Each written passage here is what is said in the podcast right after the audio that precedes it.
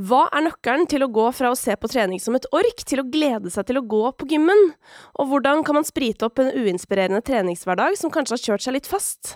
I denne episoden gir Julie Bjanes deg noen nye blikk på hvordan du kan få variert mer, og motivert deg til en tur på treningssenteret.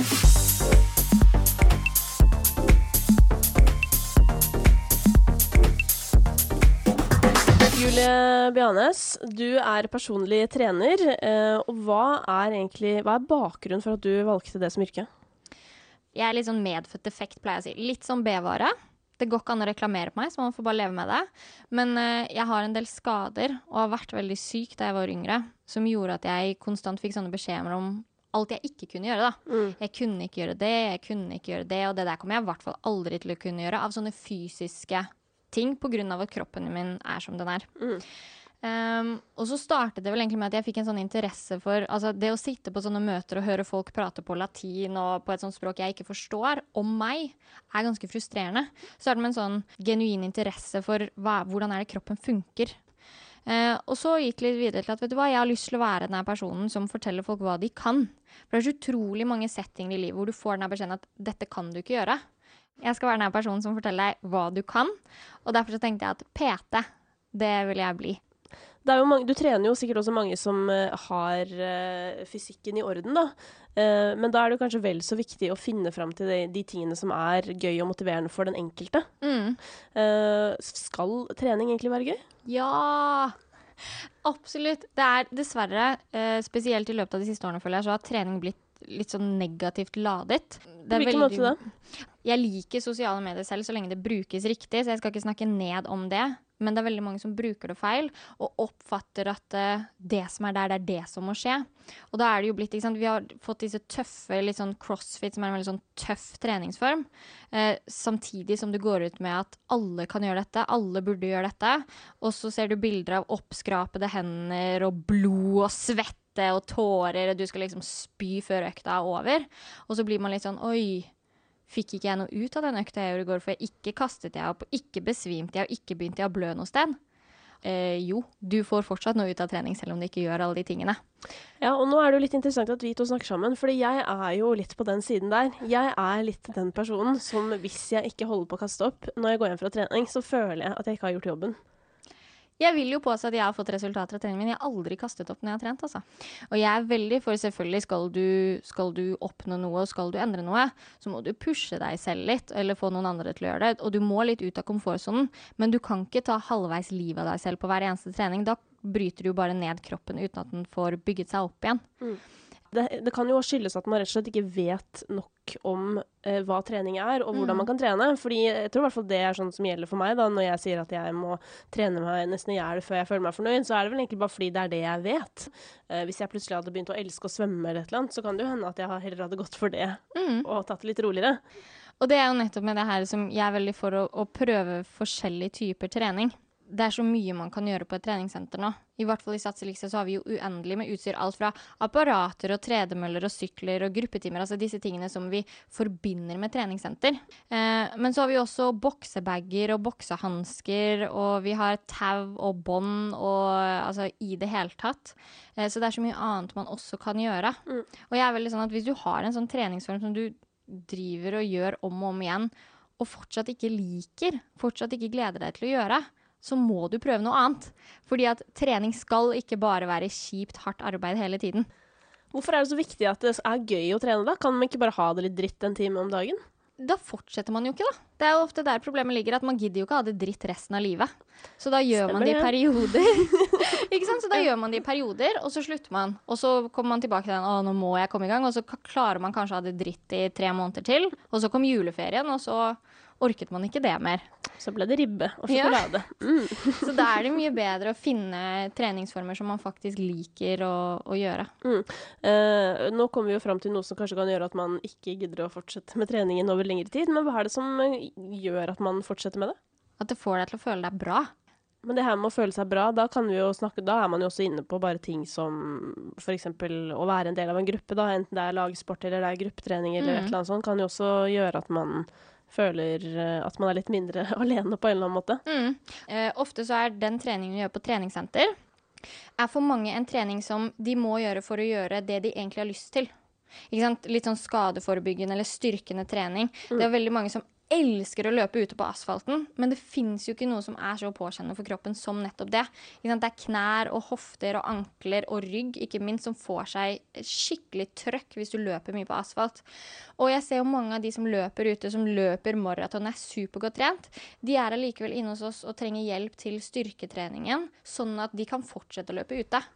Men hvis vi starter da med inne i styrkesalen, eh, er det noe man kan gjøre der, bare for å få den treningen til å bli litt mer innbydende og lystbetont? Det er sånn morsomt, fordi at eh, folk ser ofte litt rart på meg når jeg har PT-timer. Og det er ofte jeg får spørsmål sånn Hva var det dere holdt på med der? Så var jeg sånn Nei, hadde det litt gøy. Selv nettopp fordi at jeg er så skada som jeg er, sånn fysisk i hvert fall, så uh, er det veldig mye ting som jeg må gjøre litt annerledes, fordi at kroppen min ikke klarer å gjøre det sånn som man kanskje det står i de tre første sidene i anatomiboka at man skal. Mm. Og dette er noe jeg bruker videre for å gjøre trening gøy og annerledes også. Ja, nå har jeg jo da jobbet som PT i over seks år. Tror aldri jeg har bedt en kunde gjøre vanlig markløft eller benkpress. Eh, Men hva gjør dere istedenfor, da? Eh, vi gjør benkpress, men da gir jeg dem en stang, og så legger jeg bare vekt på den ene siden. Ok, Så du må balansere? Ja. Ja. Bruke mer core, og det er fordi at jeg er så fan av dette å bruke hele kroppen. Eh, altså, jeg har jo hatt flere kunder som faller av benken, men det er jo bare gøy. Eh, og de ser jo tilbake på dette som ha-ha, det var kjempemorsom trening. Vi er så skjeve, da, høyre og venstre side. De fleste har en sterk og en svak side, sånn er det bare. Og det å utfordre kroppen til å bli mer jevn på høyre og venstre er jo veldig viktig for å unngå skader også. Det er mange som har skjevhetsskader som gjør at plutselig så går ryggen, og prolaps har blitt tidenes folkesykdom. Så da, liksom, da slår vi flere fluer i en smekk. Det er gøy, det er annerledes, og det faktisk er bra trening også. Men hva gjør dere istedenfor markløfta? Vi, vi gjør markløft med en eh, vekt også, vi. Eller Så tar vi det på ett ben, og vi står på puter og gjør det. og... Variasjon, rett og slett, da, er jo nøkkelen til yeah. at eh, man kan holde seg motivert litt videre. Altså, jeg, er bare, jeg er skikkelig nerd når det kommer til anatomi og fysiologi, så jeg vet veldig hvordan kroppen fungerer. Og det jeg elsker, er å ta baseøvelser, bare plukke de fra hverandre for å finne ut hva er det man egentlig jobber med, og så bare gjøre det på en annen måte. Bare fordi. Variasjon er jo en eh, superviktig ting, eh, og selvfølgelig en personlig trener kan være megamotiverende, men er det noe annet som kan gjøre saltrening litt mer inspirerende? Personlig så er det Musikk for meg er dødsviktig. Liksom, jeg blir pushet av musikken min, faktisk. Mm. Eh, og det er ikke nødvendigvis at den musikken som spilles over høyttalerne på eh, treningssenteret, at det er den som fenger akkurat meg. Nei. Så det å ha med egen musikk syns jeg ofte er veldig bra. Mm. Eh, og ellers er det jo andre ting. Det er sånn gadgets igjen med pulsklokke som kan pushe deg litt, og noe du kan måle det med. Eh, som er eh, veldig gøy. Skriver du opp i sånn bok? Det kan man gjøre. Jeg gjør ikke det. Men jeg ser jo mange gå rundt med bøkene sine. Mm. Og da håper jeg de har sånn stjerneklistremerker også, så de gir seg selv gullstjerne når de har vært flinke. Ja. Det er jo gøy å se sånn at hvis man startet på fem kilo, og så er man plutselig på 30, Mm. f.eks. Så det er jo veldig Mm. det er motiverende å se at man har fremgang. SAS Elixia har jo veldig mange gruppetimer, eh, og for noen kan det kanskje føles litt sånn ut som en jungel eh, å finne frem. eh, Men hvis man har lyst på en inspirerende gruppeøkt, er det noe du spesifikt vil anbefale? Altså, en ting som jeg syns har vært veldig positivt i det siste, er at vi har fått flere og flere av disse korte gruppetimene.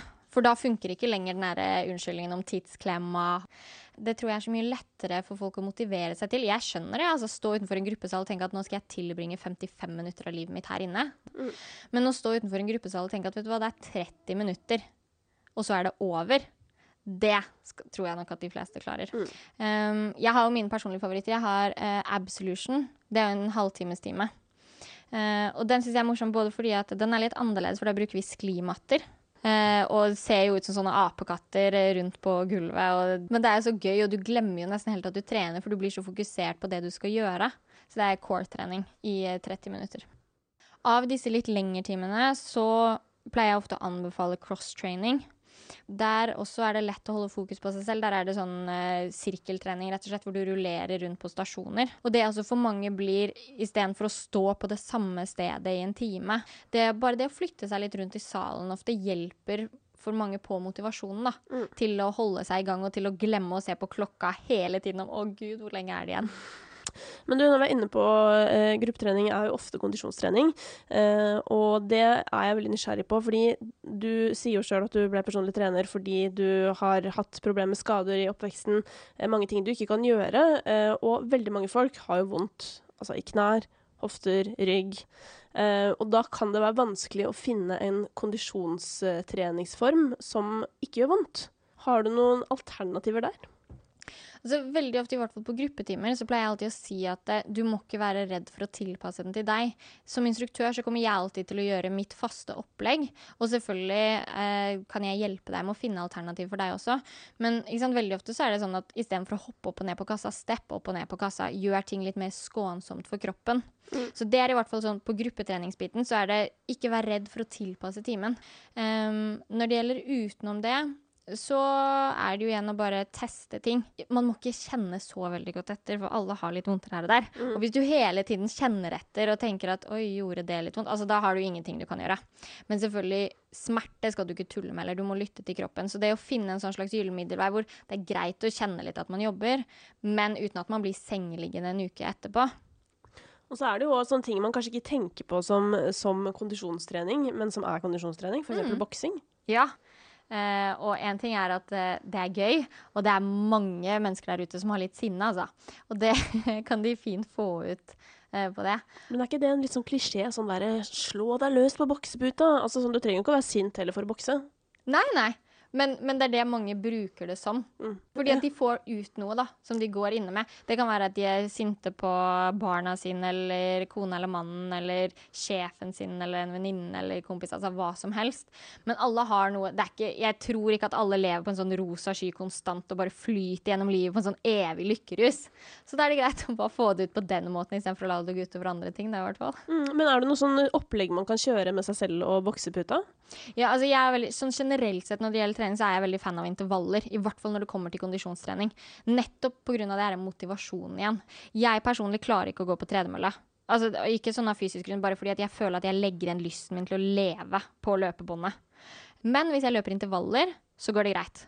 For da er det sånn OK, nå skal jeg løpe i 40 sekunder, og så skal jeg hoppe av i 20. Og da kan jeg fint gjøre det i ti runder uten mm. problem. Men det å stå og stampe på samme stedet hele tiden, det bare går ikke. Og det samme hvis du da skal bokse, for eksempel. Da. Sett på en kul sang og så tenk at OK, nå skal jeg bokse alt jeg har i 40 sekunder, og så skal jeg puste i 20. Hvor mange runder bør man gjøre det, da? Så mange du klarer. Nei, det er greit å sette seg et tall i, i forkant. Mm. Jeg vet ikke hvorfor, men jeg har hengt meg litt opp i åtte. Det kommer jo av Tabata, som er en sånn japansk forsker som har kommet opp med det her at det er 20 sekunder maksimalt av hva du klarer, og 10 sekunder pause i åtte runder, er det som pusher mest da, for å få kroppen til å forbedre seg.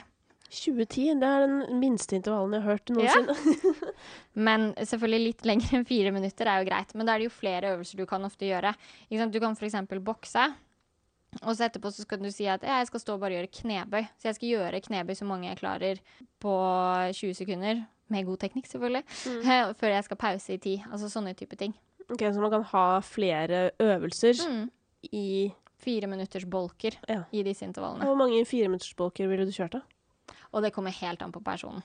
Det er Noen så kan jeg kjøre det en time uten at det er noe problem. Mm. Noen er vel godt ferdig etter kanskje fire. Ja.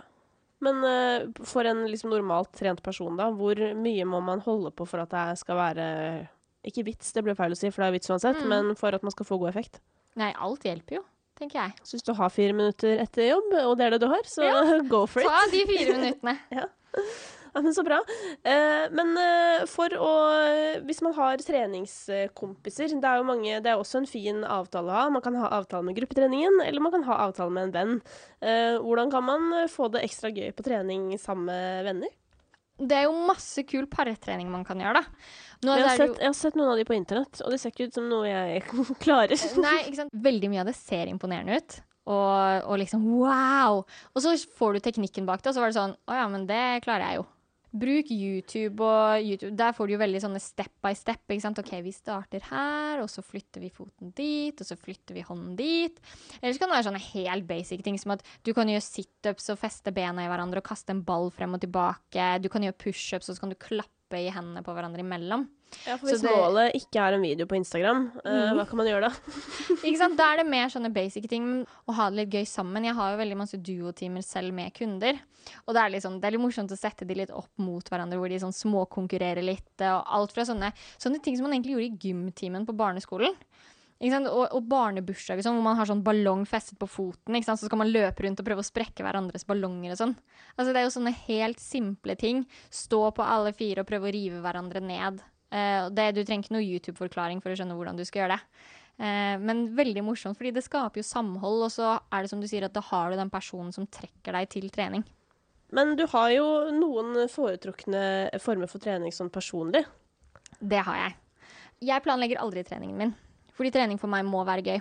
Sånn at jeg planlegger ofte når jeg skal trene, bare sånn at jeg vet at jeg får tid til det i løpet av en uke. Mm. Eh, men jeg må stå opp den dagen, ja, så må jeg kjenne på det at nei, i dag så har jeg lyst til å løpe en eller annen fjelltopp, og da gjør jeg det. Da jeg var ferdig i mammapermisjon, så var jeg veldig sånn at åh, nå må jeg prøve noe nytt. Og så så jeg en annonse helt tilfeldig for pole dancing, faktisk. Mm. Og tenkte at ja, ja, vi kjører på. Og gikk på en sånn introtime. Og jeg var bare helt, jeg syns det var helt fantastisk. Det her var jo sommeren da 2014. Og nå så gjør jeg jo det fortsatt. Men for uh, oss som ikke motiveres av akkurat det, da, uh, har du noen andre tips til liksom type sånn grunner for å gå på trening, på en måte? Ofte så tror jeg tror alle kan finne noe ved trening de syns er gøy. Om, om det ikke er selve treningen, så kanskje det er det sosiale rundt, at du finner en treningspartner. Men jeg, jeg har virkelig tro på det at bare fortsett å teste, for jeg tror at alle finner noe de syns er gøy ved trening. Og så tenker jeg også sånn at dette skjer jo hver gang noen får dårlig helse, og de kan ønske seg én ting i livet, så er det jo god helse. Så det er sånn, du kan jo bare komme deg selv i forkjøpet eh, og holde deg i aktivitet, og sikre, i hvert fall gjøre det du selv kan for at eh, du skal ha god helse. Absolutt. Men eh, hvis man er litt sånn redd for å prøve noe nytt altså, Jeg tenker i hvert fall sjøl sånn derre Hvis jeg hadde sett en annonse for pole dancing-kurs, jeg hadde aldri noensinne møtt opp. Eh, og sånn tenker jo sikkert mange sånn i forhold til sånn Skal jeg bli med på fotballaget? Bare sånn mm, Nei, jeg tør ikke. Altså, hvordan kan man eh, gå over den der eh, litt skumle terskelen inn i noe nytt? Da kan du selvfølgelig ta med deg noen. Men jeg, liksom, jeg blir sånn stolt av meg, den der selvstendigheten, den der følelsen av mestring som det gir meg. Ofte i arbeidslivet så snakker man om alle disse utfordringene man har, om liksom facing your fears, og bare du må gjøre det uansett. Og det er liksom, når det da kommer til din egen helse og det livet du skal leve, hvorfor kan du ikke da også bare ta det steget og gjøre det? Og så tenker jeg litt sånn, hva er det verste som kan skje? At det blir helt jævlig at du ikke vil dra tilbake. Ja, Det men, det men- det er jo, det er jo greit, da har Ja, du prøvd i hvert fall. Overlever det. Og beste som kan skje, er at det er skikkelig gøy, og at du rett og slett har funnet deg en treningsform du kan fortsette med Mm. så lenge du orker. Mm. Hva er det som gjør at du da fortsetter å trene dag etter dag og uke etter uke? Du, det er noe så enkelt som at fordi jeg kan. Eh, bare den her følelsen av at liksom Shit, dette klarer jeg! Dette klarer jeg å gjennomføre. Det, det gjør at jeg fortsetter og kommer til å gjøre det hver eneste dag, altså. Det, er jo ikke hver dag jeg får trent, men eh, da gleder jeg meg alltid til den dagen jeg skal få kjenne på den følelsen igjen at bare Yes! Nå klarte jeg det. Og, og det er sånn det å bli inspirert av andre er selvfølgelig vel og bra, det. Men det å kunne få til det å bli inspirert av seg selv, det tror jeg er eh, en gave du kan gi til deg selv. Det å la deg selv inspirere av hva du får til, og hva du mestrer. Nei, det er alt, altså. Så hvis du klarer å komme til det punktet, så ser jeg ingen grunn til at du noen gang kommer til å slutte. Og det punktet kommer man jo kanskje også kjappere til med å trene variert. At du liksom klarer veldig mange forskjellige typer ting. Mm, absolutt. fordi jeg, jeg tror virkelig at der ute så finnes det noe, en eller annen treningsform for alle som de syns er gøy. Så hvis du ikke har funnet den ennå, så må du rett og slett fortsette å lete, altså. Så det er ikke bare blod, svette og tårer som gir resultater på trening. Og vi vet jo at trening er viktig for å få en god helse og et godt liv, så hvorfor ikke ha det morsomt samtidig? Det er så mange ulike gruppetimer for eksempel, som du kan teste, og som kanskje både er morsomme og tøffe. Eh, gå inn på Sats Elixia-appen og sjekk om det er noe gøy som skjer i nærheten av deg.